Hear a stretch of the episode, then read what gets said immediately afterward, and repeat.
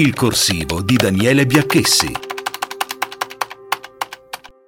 Man mano che si avvicina la scadenza del mandato di Sergio Mattarella, i partiti e gli schieramenti sono alle prese con le manovre per il Quirinale e sono ormai entrati nel vortice dei veti, dei diktat, delle condizioni avverse, dei nomi lanciati e poi bruciati e poi ripresi.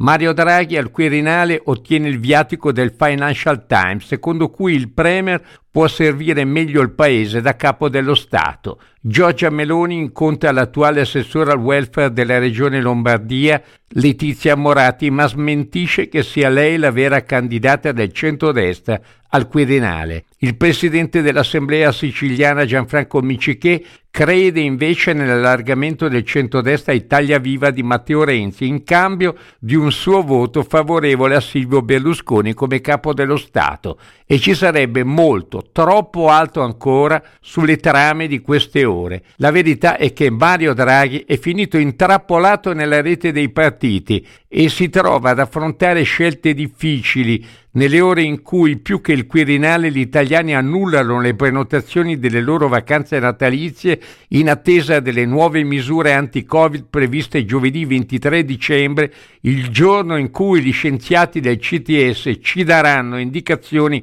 e comportamenti per l'immediato futuro. Ma nei palazzi della politica in queste ore il tema all'ordine del giorno restano invece il Quirinale e i nuovi equilibri del potere.